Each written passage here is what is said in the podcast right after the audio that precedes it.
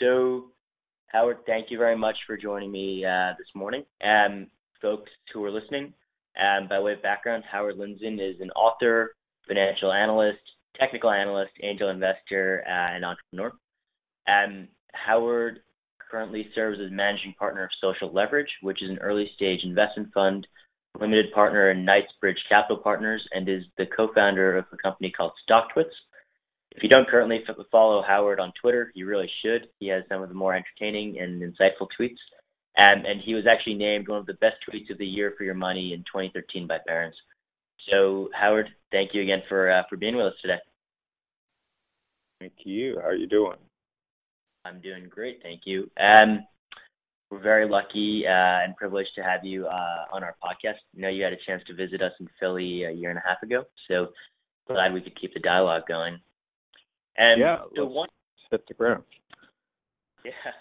So actually, wanted to start off. Um, you know, I think we really wanted to focus on your perspective on investing, seeing that you've got you know all the experience in investing in fintech. Um, but wanted to quickly talk about your background as both an entrepreneur as well as an investor.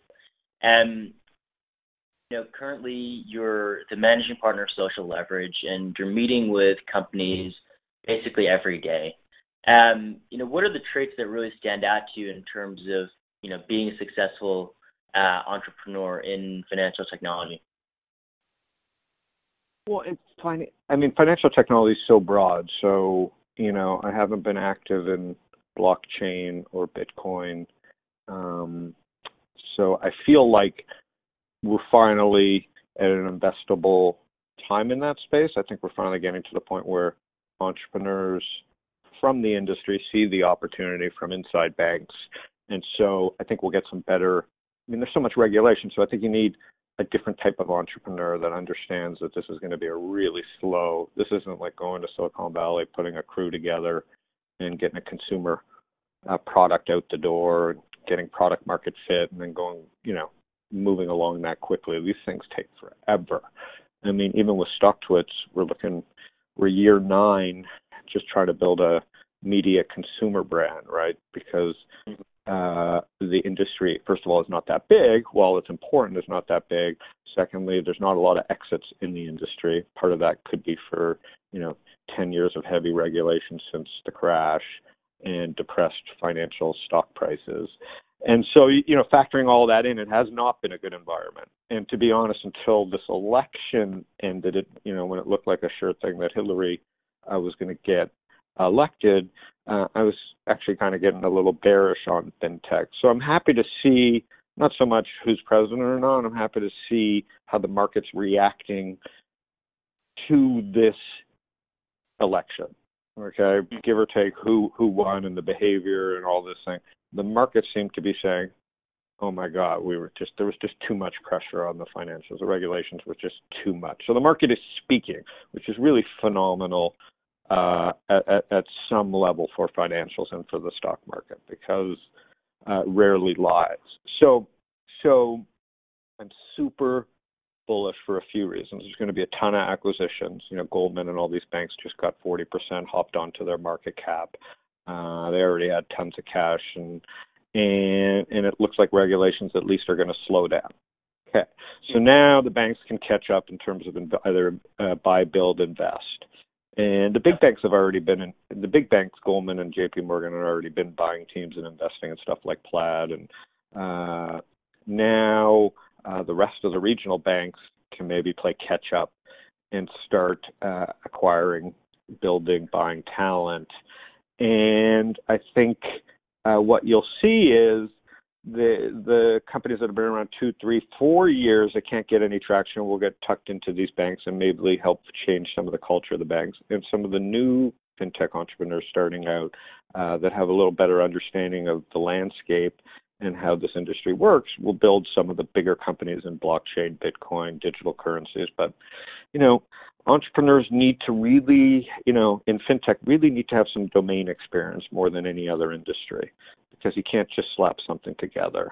Um, and then, secondly, uh, the capital structures are a lot different in fintech. You know, the exits aren't as big, so so I think entrepreneurs have to come out of the gates a lot more reasonable. This isn't Y Combinator, Silicon Valley type pricing, you know, because the exits are fewer and far between and not as high a price. You're not going to get the billion dollar exits, or at least that hasn't been proven yet.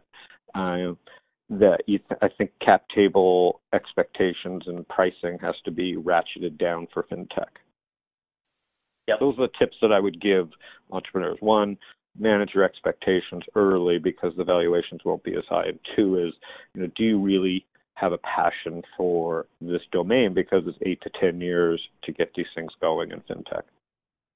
Yeah. So I guess on the heels of your answer just there, um, the regulators, um, and I know you intimated this just in your in your answer right now, but the regulators, it feels like they've got a pivotal role to play here. Um, the OCC uh, last year, at the end of last year, basically, um, you know, okayed giving bank-like charters to fintech companies. Um, but on the other hand, the bigger these fintech companies get, the more sort of subject to scrutiny that they'll be. And it feels like the banks have actually used the regulators in some defensive capacity against the fintech companies and sort of the, the more uh, disruptive companies. And so, with that said, how do you see sort of the regulatory environment shaking out from a fintech um, uh, sort of disruption and innovation standpoint? Hmm. I, you know, when government's involved, I'm not going to. Sorry, I'm not going to comment there because I, I just don't have enough expertise talking to regulators. I've avoided them, meaning that I don't want them to even call me. If they call me, I'm doing something wrong. So I think entrepreneurs have to decide if they're going to go into a regulated space, uh, they need to get uh, early and often advice and, and, and dialogue going with their local, you know, FINRA, SEC offices. Okay, so that's just you can't. It's not like Uber where you just uh, beg for forgiveness later. I've seen cases right. here with some some founders get slapped by the SEC really early and you know, a 50k fine really early, uh, and a letter is just going to scare off investors, and there's just no quick way around it. So, what I think is interesting when I'm seeing um, this trend that I'm seeing is, especially on where I focus, financial services and the do-it-yourself investor and media uh, around finance, non-institutional type products uh, like StockTwits is, you know, you had this you have Vanguard, which is the behemoth. You know, they pulled in 270 billion in assets last year, despite the fact that robo advisors and VCs are going bananas putting money into robo advisors, which seems to be a non-better Vanguard. So, you know, for example, Betterment raised 200 million dollars and they have six billion under management. You know, Vanguard took 40 years and last year pulled in 270 billion. So the, robo space is a really difficult space. It's a commoditized product. And so you have that one area. Then you have a second area where like Robinhood came into the market and took that last mile of commissions at that eight dollars down to zero. So that's interesting because you know they're the only one that's really attempted this, whereas hundreds of robo advisors have been you know uh, started and funded to go after this 30 trillion coming down from uh, generational pull uh, to the millennials and Generation Y. Uh, only Robinhood attacked this in the U.S. from a SEC FINRA go build a broker dealer, and they're the ones that have gotten the most traction.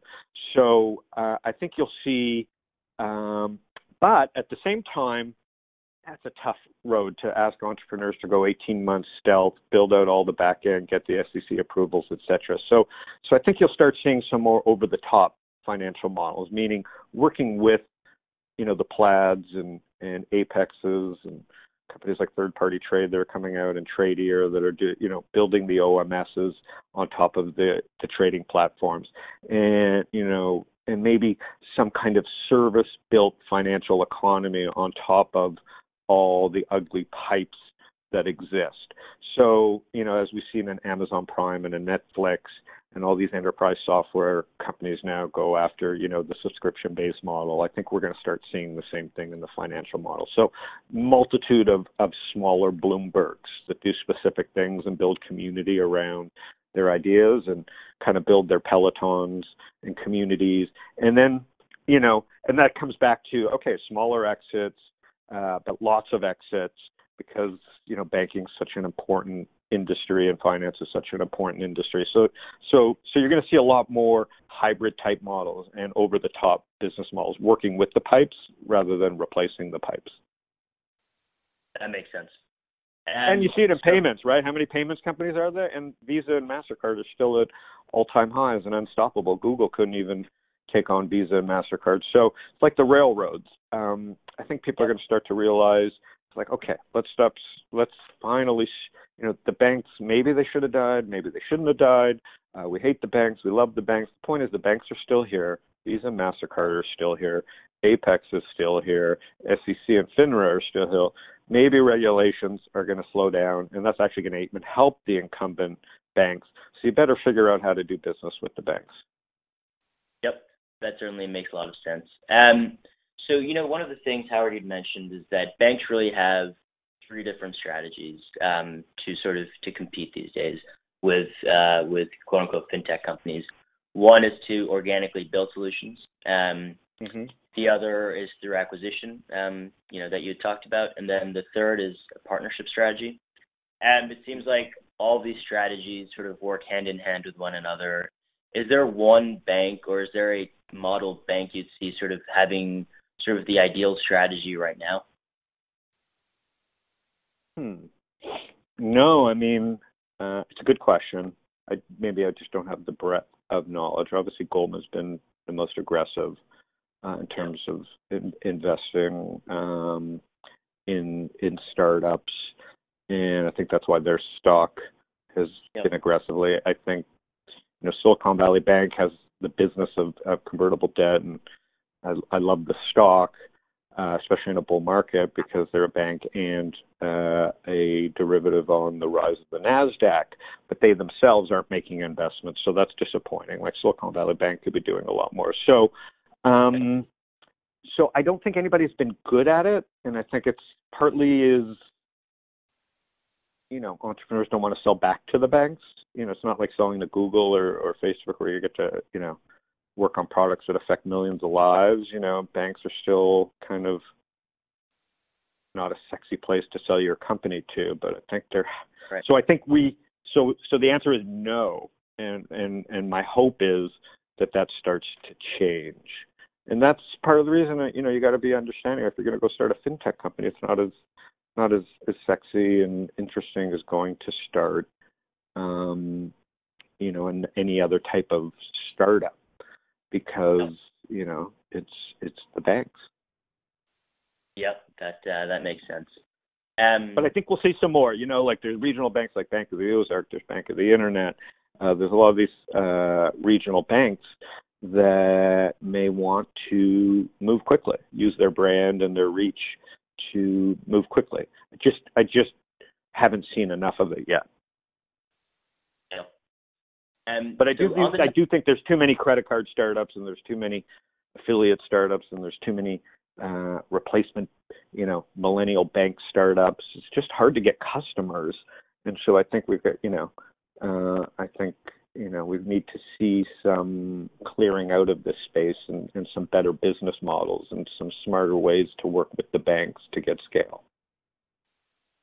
Yeah, and on the topic of on that specific topic, I mean, it certainly seems like the reason why Simple sold to a company like BBVA, where they get, um, you know, the distribution and resources that BBVA has, um, but frankly leverage leverage their technology and sort of consumer interface. So sort of bring the best of Silicon Valley with the actual capabilities of a bank and what the banks really have, to your point, is distribution. So it feels like maybe those types of models come together.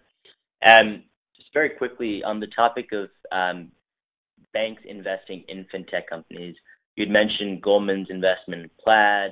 Um, I guess how how successful do you actually see this investment strategy as being? Because on one hand, uh, you know these banks are obviously looking for some type of ROI, um, but if they're not eventually going to buy the startups that they're investing in, um, what's really in it for them? Is it sort of a test and learn? Is it um, getting smarter in the space? How how are they really? I mean, what's the what's the upshot for them?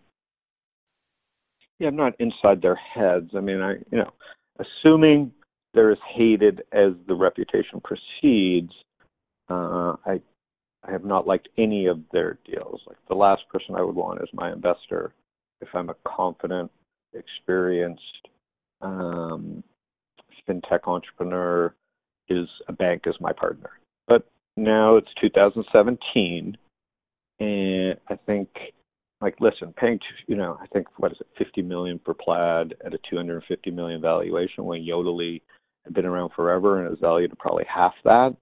Uh, it's going to make it really hard to get an exit. And then the other question is, you know, will other banks want to do business knowing that Goldman gets the data? So so Goldman could have that may have been just an evil type of Goldman deal where they just squashed the whole idea because you know makes you not want to do business with Plaid as a startup if you're doing business with Goldman.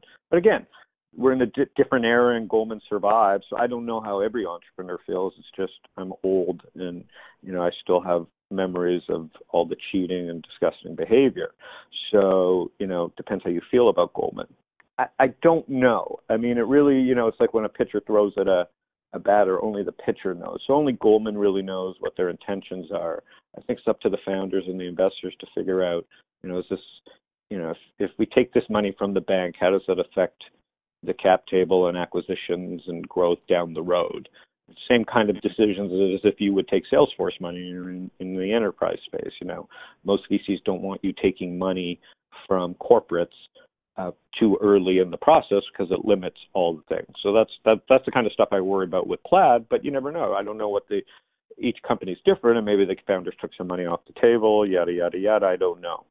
So um, I think each deal is specific. Personally, it's just like the regular VC business. So it's like I think until a company is really set and really has a bunch of customers, that it shouldn't take on a corporate uh, customer. Because I don't think the banks really can help you that much because the banks are enemies of the other banks and everybody's trying to compete for the same wallet share and customer. So I don't think it's ever friendly, going to be friendly in that space. Got it. Um, so want to actually shift gears here and talk about a few verticals within fintech and frankly get your perspective. Um, so the first you talked about was robo advisory and um, you know the broader advisory and you know, technology-enabled advisory space is one that you're very familiar with, um, and, mm-hmm. and frankly have built a career in. Um, you, you, mentioned that the space is becoming commoditized, at least from a robo-advisory standpoint. Um, how, how, do you sort of see things shaking out um, uh, in the space in terms of winners, losers, what the go-forward business model looks like? Um, just overall, your take. I don't think there. I don't think there's any winners. Right, Vanguard's the winner. I think uh, if you've been at one of these companies for six years, take your stock and get out and move into something new. I think blockchain, digital currencies. I think in an era where uh, kids have a cell phone and are connected uh, to mood, and there's products like Direxion that are like trading more than individual ticker symbols. I think an era where uh, the next generation's trading all kinds of weird inanimate objects uh, is that is that especially with the IPO market shrinking, you know, you know, markets are going to be creating all kinds of different things. So, so I think the fact that information is free and Robo and Vanguard has finally caught on um, is Vanguard's a perfect product in many senses of the way. So I'm very bearish on the Robo investing space. So if you want to go work for a Robo or start one, really, really be careful. Um, in terms of helping the next generation onboard shit, I think the easiest thing to do is like become a financial advisor. You know, this 30, 40 year old generation, 20 year old generation is not going to want a 70 year old uh, advisor. So I think I think that's just an incredible opportunity for a lot of young people in in business, but they don't think it's a sexy enough business. Building relationships and getting a quarter point or half a point for for long term relationships with millennials, but that's what I would do right now if I was in my 20s and 30s. Just learn the markets and become a financial advisor. Um, and the fact that no one's doing it is another reason why I love that idea. But I think I think teach you know the idea of of helping people understand the markets is phenomenal. Not just this idea of okay, put thirty dollars a month in the S and P 500, set and forget. I think that's a hot thing right now. But I think we're you know the fact that we're all selling this next generation of vanilla product can't be good. You know, it's a question of Baskin and Robbins or vanilla, you know, or Dairy Queen. You know, do you want to give people vanilla? That is is Vanguard already does that. If you want to give kids Baskin and Robbins, there's a huge opportunity there because I think what what what Vanguard did is perfect, and if it wasn't perfect, Google would be competing with them, meaning they've brought the margins down to zero. So you've got to figure out another way to do this. And I think if you look at how Netflix and Amazon Prime have worked, that's going to be the only way to truly win in the financial space. Is this offer this unlimited, uh, uncommon value of customer service, support, product selection, etc., education, mentorship, chat, blah blah blah blah blah.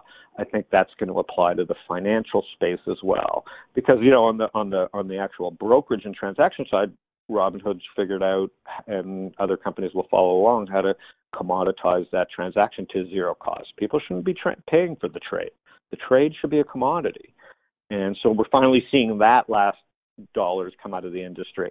So really, for for for someone to make money in this space, they got to learn to add value, which is they got to learn to speak the language and teach it and to their clients. Or the second thing, as an entrepreneur, they better move into some new area like Bitcoin blockchain and hope that area works. And I think it will. And or uh, figure out how to add value on top of these commoditized services like transactions. Got it. Um, that's actually, uh, Howard, a perfect segue to my next question, which is specifically about uh, blockchain and Bitcoin. So, um, you know, there've clearly been a lot of stops and starts in blockchain. Um, we started with uh, version 1.0, which you know, which Bitcoin was sort of the um, was the flavor of the day, but now VCs, um, entrepreneurs have focused on sort of the the less visible applications of blockchain into you know, banking infrastructure, into trade settlement, into a lot of different other applications. And IBM, Accenture, they now have you know consulting arms dedicated to helping firms integrate blockchain. And from your standpoint, having seen a lot of different sort of product cycles, um, how real is blockchain now? Um, how, how, how do you sort of distinguish between the hype um, and, and sort of what's really there and what's going to be there in sort of five to ten years? Um, great question. I think there's some. So I was just reading this piece as we speak, a tactical guide to investing in the blockchain. So Nick Tomaino, Tomaino, who used to work at um, at uh, Coinbase early on, has started a, a, a a medium publication called The Control, T H E Control at the Control. So I think all your all your listeners, he's a young guy, uh, and he's basically uh, built a publication talking about this industry itself. So I'm going to refer to people like that. Um, but I'm bullish, right? Like I, I think you had the trough. It, you know, Bitcoin. There's every reason Bitcoin should have been zero. Uh, you had the theft. You had uh, government after them. You have you know IRS reaching at Coinbase. I mean, if Bitcoin was going to be at zero, it would be at zero. So I, I look at Bitcoin, and it may not be Bitcoin. It may be Ethereum. It could be some you know 10 years from now a currency that really becomes the perfect digital tulip. But but Bitcoin's like a tulip in the sense that it's not really a currency, it's just an asset. It's a commodity with limited supply. And as long as there's limited supply, uh, there'll be a market for that. You know, if we wake up tomorrow and it found out there's millions more bitcoins, I mean, obviously the, it could drop 90%, and that's the risk you take for owning any kind of commodity, right? Discovery of more of that commodity brings the price down. Um, the most interesting thing about Bitcoin is the fact that it, it hasn't died, meaning it is like a Wikipedia in the sense that you know the, the longer it stays around, the tougher and smarter it gets and the harder it is to crack it. And like with Wikipedia, what that means is, you know, at the beginning of Wikipedia, people said, oh, it's all going to be fake news or fake things, and how do you control? Is it real? And now when you search Wikipedia in Google, or you search a, a person's name or a company or an event, uh, the Wikipedia shows up at the top of Google search naturally because the product's good. And so I think that's the same way I look at something like Bitcoin, which is why I'm long. Said in 10 years, if Bitcoin's still around, it's going to be worth a lot more because that's that's what people are going to think when they think of digital currency as an asset. In terms of the blockchain, I think the original vision of blockchain being this underlying, it's like the internet itself, uh, hasn't happened. And uh, there's some guys at Andreessen Trembhalege trying to build that as a thing. And that's a huge idea, and I'm really excited about that. Meaning, I'd like to build stock twits. It would be awesome if Twitter was built on top of the blockchain because then they wouldn't necessarily need an advertising model and it would charge you a toll every time you come to Twitter, you would get charged, you know, a penny. And that way, at the end of the month, you'd say, oh, I spent 40 bucks going to Twitter. I either can stop going to Twitter because it's too expensive, just like a country club, or 40 bucks is fair. Everybody wins. And I think so that toll idea, like building something on top of a superhighway like like blockchain would be really cool. And it would really lead to the next stage of growth of the internet because that would take that would get that advertising industry disrupted. Meaning you know StockTwits doesn't want to have ads on the site and you're using our site all day and we can figure out how to charge you you know uh, satoshi for every three visits you know we could work out some kind of deal uh, and if not us and not twitter there'd be new companies that come along built on top of that so i'm bullish on on that idea it feels like uh, blockchain's evolving to be different different things for different companies so so I'm not an expert in that yet, but I'm trying to read up on it, and that's why I recommend you know guys like Nick at the Control. Got it. Great. Um, no, you have to hop, Howard. So one last question. So, yep. You know, fintech since 2009 to 2010 has really become the hot vertical in uh, in VC investing. Um, it feels like it's been catalyzed by a few things, right? One is the retrenchment of banks the other is, you know, lack of trust in banks. And then the third is just the ease at which companies can start up. You know, with the help of AWS and all of this cloud-based infrastructure, it seems like starting a company is easier than ever. And, you know, you've had major fintech companies emerge like the robo-advisors, Stripe, Braintree, Credit Karma. And, you know, last year and at the beginning of this year, it, it feels like there's a shift towards um, you know, two different verticals in fintech that seem to be getting a lot of hype. One is insurtech and the other is regtech. Um, are there specific areas in fintech now that you are, you know, head over heels, absolutely in love with? You know, want to spend all of your time looking at companies and investing in them? I mean, what what sort of um, sort of pockets within fintech get you most excited? Oh, good question. Uh, uh, well, I'm 51, so nothing gets me excited anymore. I wish I was 30 like you or 25. So I don't think what gets me excited matters. Um, I think I think what's exciting is is is that you know the millennials will probably produce the greatest set of wealth, just like every generation before it. Um, so I'd like to say I don't know. I just think I just think get out there and you know start that first company. And and you don't have to start a company. It's, you know as i say it's okay to be the number three or number four at a company. I think insurance is over. I mean obviously there's a lot of money being thrown at insurance tech. Kind of makes sense but i just think insurance is going to be treated by the younger generation a lot differently, right? They're not going to be mm-hmm. approached by salesmen. It's going to be event driven. They're going to get a notification. Hey, you got married. You know, do you have insurance? It's going to be a lot less sexy a business. So I would avoid it. I think. Mm-hmm. I think.